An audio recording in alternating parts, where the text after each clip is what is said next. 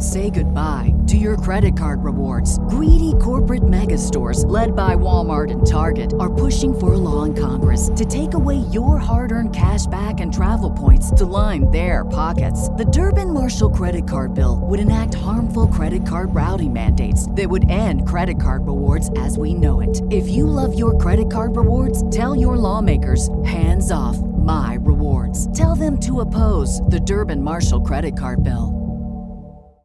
Save big on brunch for mom, all in the Kroger app. Get 16 ounce packs of flavorful Angus 90% lean ground sirloin for $4.99 each with a digital coupon. Then buy two get two free on 12 packs of delicious Coca Cola, Pepsi, or 7UP, all with your card. Shop these deals at your local Kroger today or tap the screen now to download the Kroger app to save big today.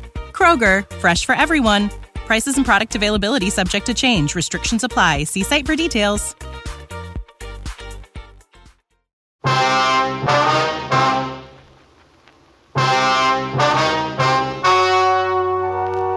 Story you are about to hear is true.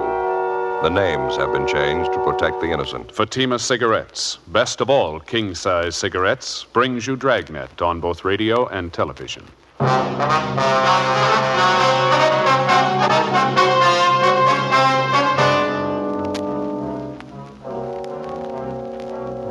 You're a detective sergeant. You're assigned a homicide detail. A woman is found dying in a vacant lot, her identity unknown. Your job? Investigate. Compare Fatima with any other king size cigarette. Yes, compare Fatima with any other king size cigarette. One, Fatima's length filters the smoke 85 millimeters for your protection. Two, Fatima's length cools the smoke for your protection. Three, Fatima's length gives you those extra puffs, 21% longer than standard cigarette size. Fatima gives you more for your money. And in king size Fatima, you get an extra mild and soothing smoke, plus the added protection of Fatima quality. Buy Fatima in the bright sunny yellow pack.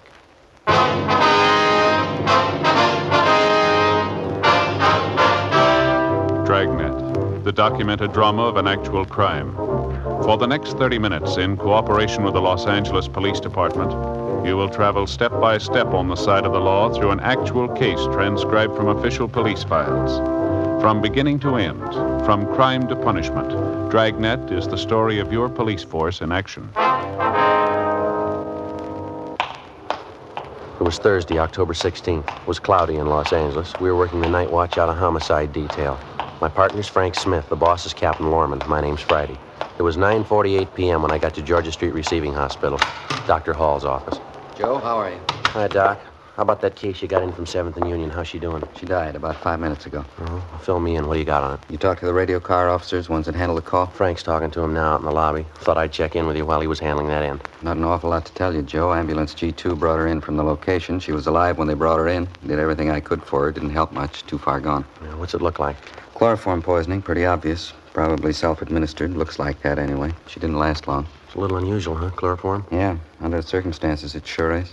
Anything else? How do you mean? Well, any probable causes? Any marks on her? No, a little scratch on her wrist. That's about all. Where you got her now? Can we look at her? Yeah, bag number three. Come on. Ed Barrett called us, asked us for help. A rough night, huh? Yeah. Traffic went crazy tonight. Dozen cases in the last two hours. Couple of homicides, too. Busy night. You got the weekend coming up, huh? Yeah, not looking forward to it. Here we go. Over here. Yeah, chloroform sure hangs on, doesn't it? Sure strong. Hmm. Notice the burns around her mouth, the nose, discoloration. Well, who is she? Any idea? We got her down as Jane Doe. You're going to have to take it from there. Understand the radio car officers couldn't identify her. Apparently pretty well off, huh? Nice clothes. Seems to be well kept. I'd say so. Expensive jewelry there. Rings, wristwatch. A little strange for a probable suicide, isn't it? Looks like she took good care of herself. Hair all done up, fingernails. About how old would you say? Not more than 35. Just about that. Here's the chart on her. Mm-hmm. Time arrival, 9.38 p.m. from southwest corner of 7th and Union, vacant lot. Reason for call, possible drunk woman down. Jane Doe, number 4 Mm-hmm. Female Caucasian, approximate age 35. Weight 128 and one quarter. Height 5 foot 4. Brown hair, hazel eyes. Listed as Nordic descent. Probable suicide. That's it. Okay, Doc, thanks. I better look up Frank, see what he's got, huh? Okay. Haven't notified the coroner yet. You fellas want to take care of that? Yeah, sure, we'll call him. About all we can do unless we find some relatives to notify, huh? Joe? Yeah, Frank. Oh, hi, Doc. How are you? Frank, looks like you're losing weight. Yeah, four pounds in two weeks. Not too bad for me, anyway. What'd you get, Joe? Chloroform poisoning, probable suicide. Find out who she is? I gotta get back to my office. If there's anything I can help you with, come on back. Right, Doc. Thanks very much. Okay. How about it? Any identification? No, I talked to the fellas that took the call. Unit 182 was routine call. 390W down. They couldn't find out who put the call in. Said they found her in a vacant lot lying over against the side of the building. Yeah. They said she looked like she'd been drinking. Then they got a whiff of the chloroform. And they found this empty container by her side. Here. Yeah. It ties in. They were careful handling it. it? Anything else? Well, while they're waiting for the ambulance, they talked to some of the people in the neighborhood. They couldn't tell them anything about the woman. The building they found her next to is a vacant store. No identification on her at all. huh? No, nothing. No purse or wallet. I checked missing persons. No one of her description reported. Fellows who handled the call said they went over her clothing. No marks of identification. Better notify latent prints, huh? Maybe they can identify I her. already called him, Joe. Looks like probable suicide. Sure, a new twist, though. Chloroform rope. It doesn't figure, does it? What do you think? I don't know. No violence committed on the body, no indication of robbery. She had a wristwatch on, rings too. Wouldn't figure anyway. Chloroform angle. Yeah. No other physical evidence out there, huh? I mean, besides the chloroform container. Nothing else besides a handkerchief. Hmm? Yeah, a plain white handkerchief, chloroform on it. They found it next to the body. It's the only thing that doesn't fit 100%. What do you mean? It's a man's handkerchief. 10:25 p.m. Frank and I took the dead woman's clothing, the handkerchief, and the almost empty container of chloroform and drove back downtown to the office. We dropped off the clothing and the handkerchief at the crime lab to be processed for possible identifying marks. The chloroform container was taken to latent fingerprints for examination. The following morning, the body of the unidentified woman was taken to the county morgue for posting. As soon as the dead woman's prints were made available to us, they were checked through our record bureau and also through the record bureau at the sheriff's office. In addition, they also made a run on her description. They were unable to identify her. We checked with the crime lab, but they couldn't help us either. A detailed examination of the dead woman's clothing failed to yield any leads as to her identity. Latent Prints didn't have any better luck with the chloroform container. The only prints they found on it were those of the dead woman. Meantime, the morning papers had picked up the story and given it front page billing. 11:16 a.m. How's that again, Doc? Uh-huh. Yeah, I see. Mm-hmm. A little unusual, wouldn't you say? Yeah. Okay, we'll pick it up after lunch. Right, goodbye. Anything? Yeah, Doc Cephalo at the morgue just finished posting the body. What'd he say? The chloroform killed her. They even found traces of it in the stomach. Huh? That's right. It's a weird one, isn't it? Doesn't leave much doubt. Suicide. No indication it was anything else, is there? I got it. Homicide, Friday talking. Yes, sir. Yeah? Mitchell? Mm-hmm. That's so. Yeah, sure, be glad to. Yeah, we'll be here. You want to give us your address? Hello? Here we go. What was it, Joe? Somebody the name of James Mitchell. He's on his way down to see us, wants to talk to us about the dead woman. Yeah? He says he killed her. 11:50 a.m. While Frank and I waited around for Mitchell to show up, we checked his name through R&I, but we were unable to find anything on him. A few minutes before 1 p.m., a short, blond-haired man in a blue serge suit entered the squad room and asked for us. He introduced himself as James Mitchell. Frank and I took him to the interrogation room where we started to question him. He told us he was a steel worker by trade, currently unemployed. He said he was originally from Alabama, that he'd been in California for approximately two years. After that, he lapsed into silence. We tried to question him about the dead woman, but we made little headway. The only admission we could get from him was that he killed the woman. Outside of that, he refused to say anything. Now, how about it, Mitchell? What's the trouble? You called us, volunteered a confession. You said you killed the woman. You wanted to tell us a story. Now, why don't you answer our questions? Jim, how about it? Aren't you feeling well? Want us to call a doctor? Jim? You're not giving us much of an out, mister. You volunteered to make yourself a suspect in this thing. You say you killed the woman. Now, why don't you answer the questions? We can't keep this up forever. You ought to know that. You haven't answered the question almost an hour now. Look, if you're not going to talk, Jim, there's only one thing we can do. We're going to have to book you. Mitchell? Is that what you want? Go ahead and book me. I killed her. Go on, book me. But why can't you tell us the story? Now, you admit you killed the woman. Why won't you tell us about it? Why should I? I killed her. That's all you have to know. You said on the phone you'd tell us the whole story, didn't you? Now, what made you change your mind? You got the story. I killed her. All there is to it. You know better than that, Mitchell. You know the woman very well? No, not very well. What was her name? Mary, Mary what? Mary, that's all. I met her in a bar. I didn't know her well. I killed her. That's all you got to know. I had to. Why'd you have to, Jim? I don't have to tell you. I had a reason. Good reason. Robbery? I don't have to say. You have a fight with her? Lover's quarrel? Maybe. What's the difference? Now, this bar where you met Mary, that in downtown L.A., was it? Yeah, it's downtown. She had it coming. I'm glad I did it. Not worth much, huh? She was when I met her. Well, what happened? She go off the deep end? Guess so. What's the difference? She's dead. But why'd you turn yourself in, Jim?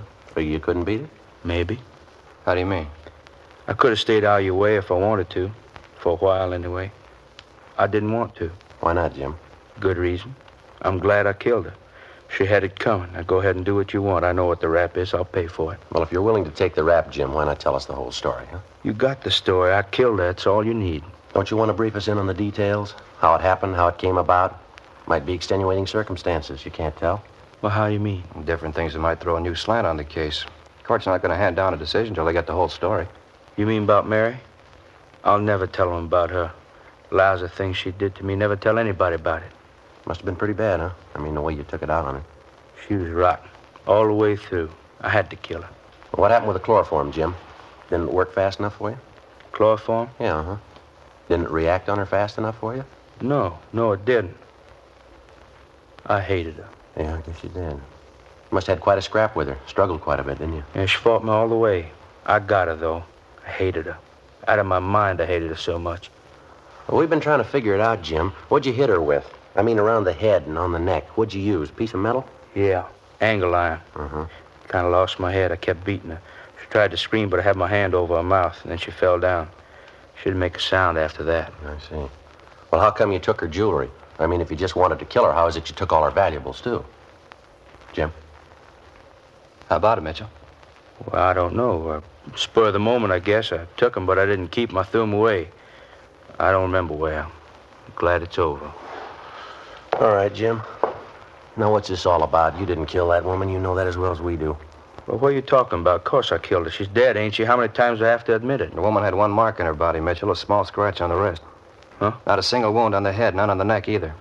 Well, I killed her. That's all you got to know, not saying anything else. All the woman's valuables weren't taken either, Jim. She was found with a couple of rings on her hands, an expensive watch, a bracelet, too. Now, come on, Jim. What's the angle here? You can't prove I didn't do it. You can't prove that. I think we can. Now, why can't you just take my word for it? It's the queerest setup I ever saw. I'm willing to admit I killed her, and you won't believe me. What kind of cops are you, anyway? Where'd you spend last night, Jim? Where were you? I don't know. I don't remember. You remember. Now, how about it? It's the queerest setup I ever saw. Whole town. You wouldn't believe it. Yeah? Look, I come here from Alabama. I told you that. I've been here for 22 months. A long time. It's almost two years. Mm-hmm. Queerest town I ever saw. Thousands of people all over, millions of them. People all around you, all over the place, everywhere you go. I didn't know any of them. Not a one. They didn't know me. 22 months. Couldn't get to know nobody. I still don't. They don't know me either. Yeah. Tried to get acquainted. Just seemed I never could. Nobody knew me. Nobody cared. They didn't even know who I was. Well, what kind of town is that? 22 months right here. They don't even know who I am. Nobody knows. Living alone, you just get sick of it. Get sick and tired of it. That's what brought all this on, huh? Well, I mean, at least they'll notice me. They'll know I'm here. I killed a woman. They'll know who I am now. You ever spend any time in a hospital, Mitchell? Institution? Now, what'd you have to ask that for? Just 'cause I want to know people, want to notice me? That doesn't make me crazy. Can't be alone all the time. You got to have somebody notice you. Were you ever in an institution, Jim? Just once, only a couple of months. It wasn't anything. Look, can't you just forget what I said? I, I mean, I told you I killed the woman. The papers are going to be out pretty soon, pictures and things, probably a big write-up. Yeah. Well, can't we let it go at that? I killed her. Just forget the rest? No, I'm afraid not. Why not? We'll just make out it's that way. People get to know me anyway. At least they'll know I'm around. I won't be alone. There's no use worrying, Jim. Huh? You won't be alone anymore. 1.38 p.m. We continued to question the self-accused suspect, James Mitchell, and he finally told us that he'd been confined for a period of 18 months in a state mental hospital in Alabama. That had been more than three years before. The questioning also left no doubt in our mind that Mitchell had nothing at all to do with the death of the unidentified woman.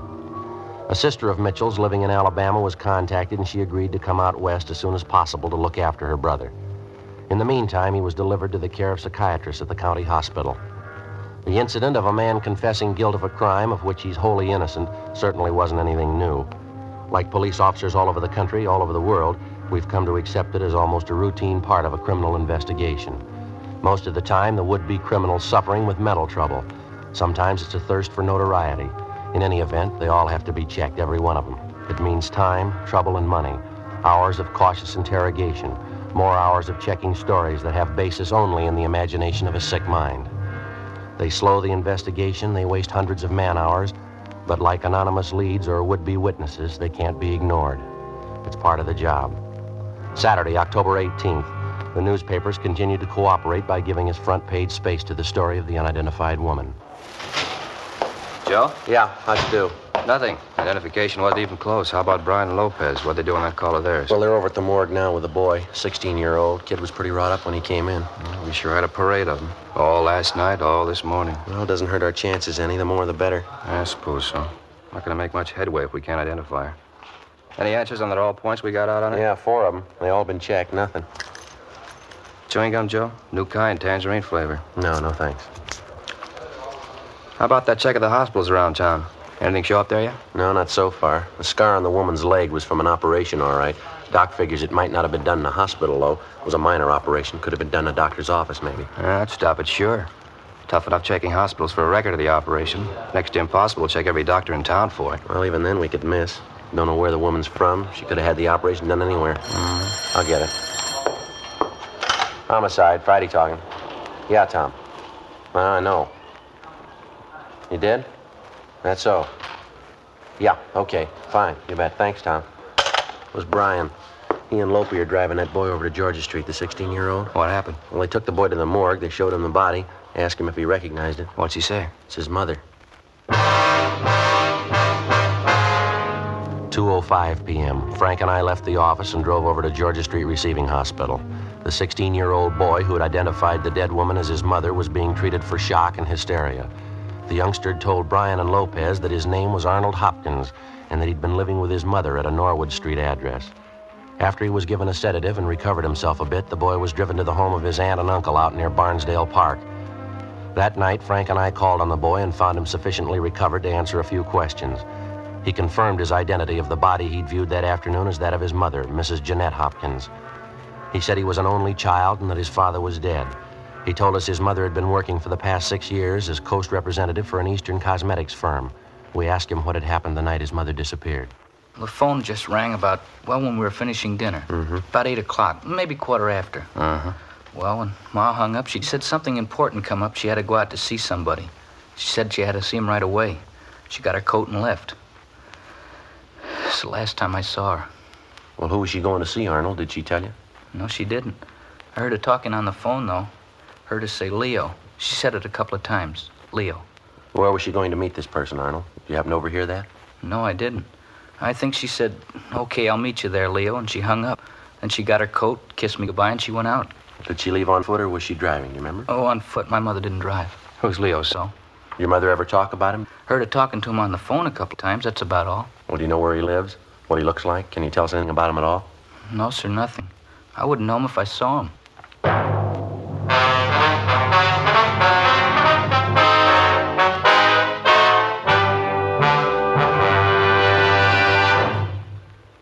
Listening to Dragnet, authentic stories of your police force in action.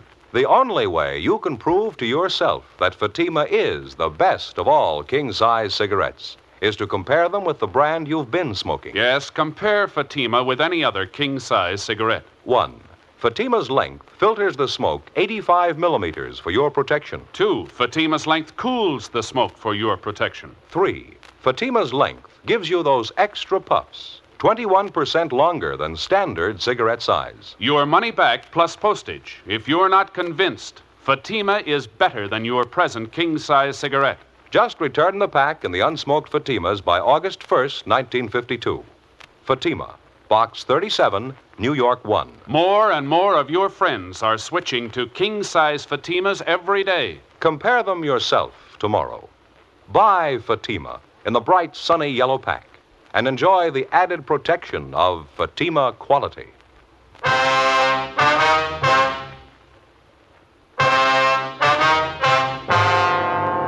Saturday, October 18th, 8:30 p.m. Frank Smith and I continued interviewing the dead woman's son, 16-year-old Arnold Hopkins.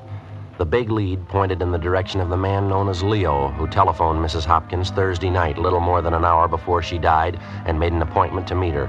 It was a good lead, but it didn't go too far. All the boy could tell us was that the man's name was Leo. He'd heard his mother address a man by that name on the telephone several times, but that was the extent of it. He didn't know Leo's last name. He didn't know where he lived. He had no idea where his mother was to meet the man the night she died. We talked to the boy's aunt and uncle, the dead woman's brother and sister in law, but they couldn't help us either. Frank Smith and I obtained a list of all of Mrs. Hopkins' friends and business associates known to the son and the aunt and the uncle. We spent the rest of the weekend checking with them. Most of them gave us pretty much the same story. Mrs. Hopkins was well liked and well respected, both in her business and private life. She was devoted to her teenage son. She didn't drink, and socially, her behavior was beyond question. She attended church regularly. She was active in several women's clubs engaged in social and religious work. None of the people we talked to could think of any reason that she would want to end her own life. All of them denied any knowledge of the man known as Leo. Monday afternoon, October 20th, Frank and I had another meeting with the victim's son, Arnold Hopkins. We had him check over the personal effects found on the body. Yes, sir, that's hers. The other ring, too. How about this bracelet, sir? Yes, sir. She always wore that. My dad gave it to her, I think, when he was alive, I mean. She always wore it. Uh-huh. Now the wristwatch, two rings, the bracelet, and this lapel pin here. This about it, son? Yes, sir, I guess so. You have her necklace, too. How's that? My mother's necklace. She was wearing it that night. She had it on when she left the house. Didn't you find it? What kind of necklace is it, son? What's it look like? Oh, it's made like the bracelet is. That one there. Mm-hmm. See, the two of them go together. It's a set. Your mother wear expensive jewelry like that every day, did she? No, sir. She wore the bracelet quite a bit, not the necklace, though. She only wore that when she was dressed up. I thought about it yesterday. I meant to tell you about it. What's that, son? Well, right after she got the phone call that night, when she told me she had to go out. Yeah? Well, she went back and got her coat, and then she came in the living room and kissed me goodbye. She had the necklace in her hand. You sure she took it with her? Oh, yes, sir, I'm positive. After she kissed me goodbye, she went over to the mirror, and I saw her put the necklace on. She was wearing it when she left. I didn't think much about it till later on. Most of the time, she only wears it when she dresses up. She wasn't very dressed up that night. Joe? Yeah. Uh, can you describe the necklace for us, son? Exactly what it looks like? Yes, sir, I think I can. When you saw your mother with a necklace on, did you think to ask her about it? Yeah, I did. She said she was wearing it because she wanted to look pretty. She was going to meet a good friend. Mm-hmm. And she didn't say where? No, sir. I guess she was wrong, huh? About her necklace, I mean. No, son. About her friend.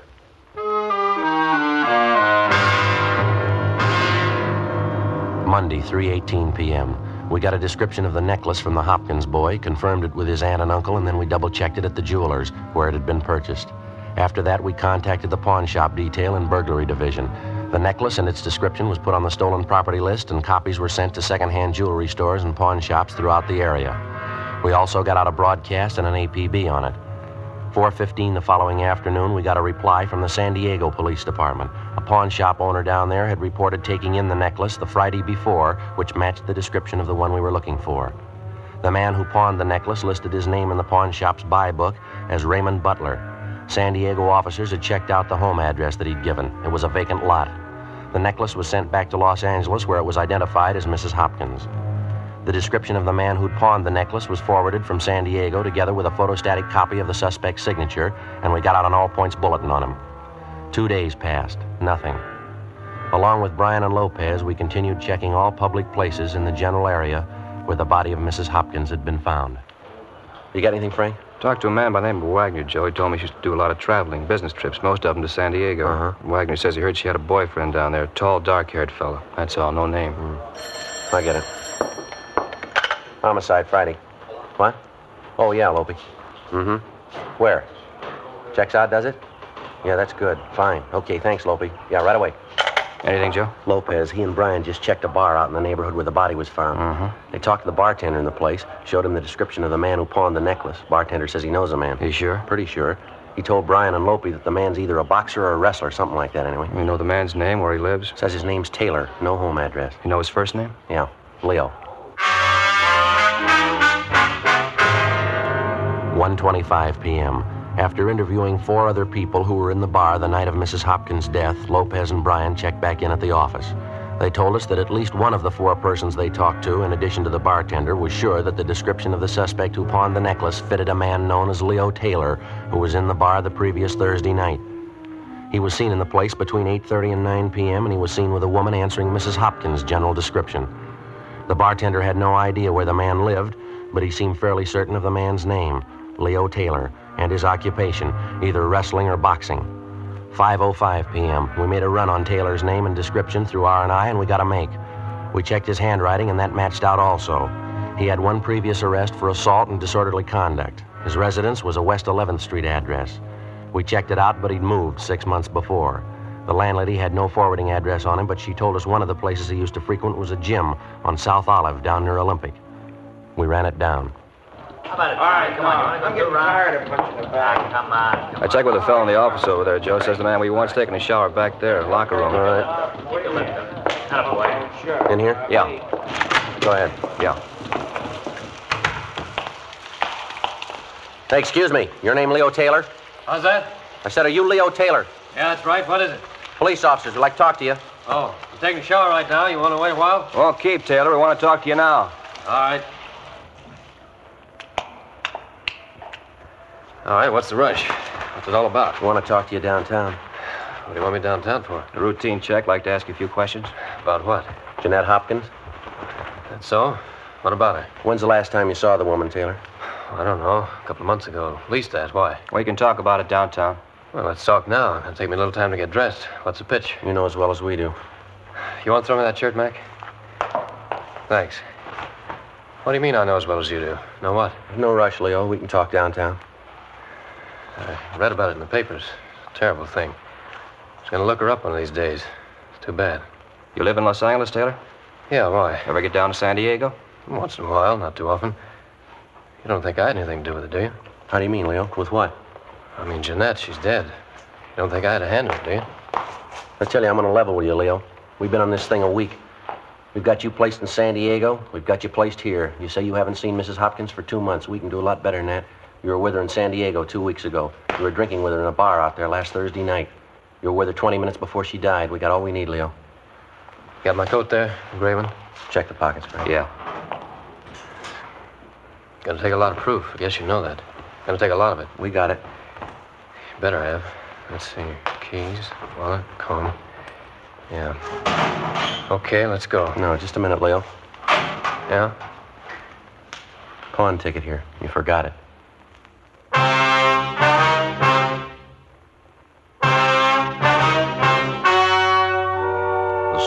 Have just heard was true. The names were changed to protect the innocent. On January 28th, trial was held in Superior Court, Department 89, City and County of Los Angeles, State of California. In a moment, the results of that trial. Now, here is our star, Jack Webb. Thank you, George Fenneman. Friends, there's not much I can add to what you've already heard about Fatima's. If you smoke smoke 'em, I know you'll agree with me that no other king size cigarette can match Fatima quality. Now, if you haven't tried them yet, prove it to yourself. Buy a pack and give give 'em a try. I wish you would kind of check up on what we've been telling you. Compare Fatima's with any other king size cigarette. You'll like Fatima's better flavor and aroma. It's extra mild and soothing smoke. You'll find Fatima gives you more for your money. Yes, sir. In Fatima, the difference is quality. Buy a pack tomorrow. Fatima.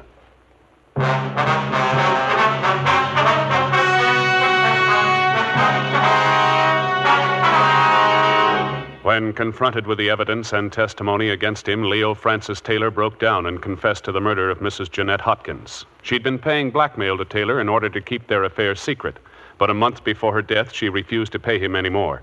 Taylor threatened her again, and she agreed to give him the necklace as a final payoff. At their meeting, Taylor demanded cash. His victim threatened him with arrest, and he administered the chloroform. Taylor was tried and found guilty of first degree murder and was sentenced to a life term in the state penitentiary.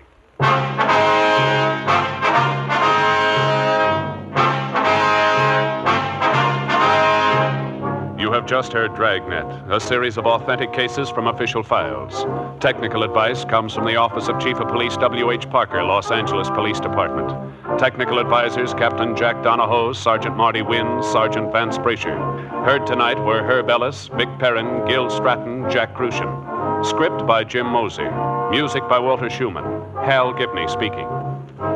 King size Fatima, made by the same people who make popular Chesterfield cigarettes, has brought you Dragnet, transcribed from Los Angeles.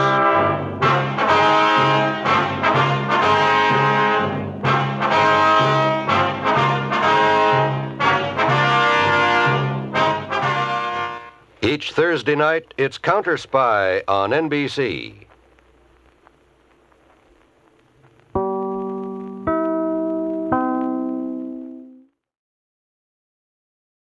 Say goodbye to your credit card rewards. Greedy corporate mega stores, led by Walmart and Target, are pushing for a law in Congress to take away your hard earned cash back and travel points to line their pockets. The Durbin Marshall credit card bill would enact harmful credit card routing mandates that would end credit card rewards as we know it. If you love your credit card rewards, tell your lawmakers hands off my rewards. Tell them to oppose the Durbin Marshall credit card bill.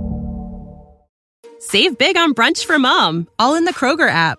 Get 16 ounce packs of flavorful Angus 90% lean ground sirloin for $4.99 each with a digital coupon. Then buy two get two free on 12 packs of delicious Coca Cola, Pepsi, or 7UP, all with your card.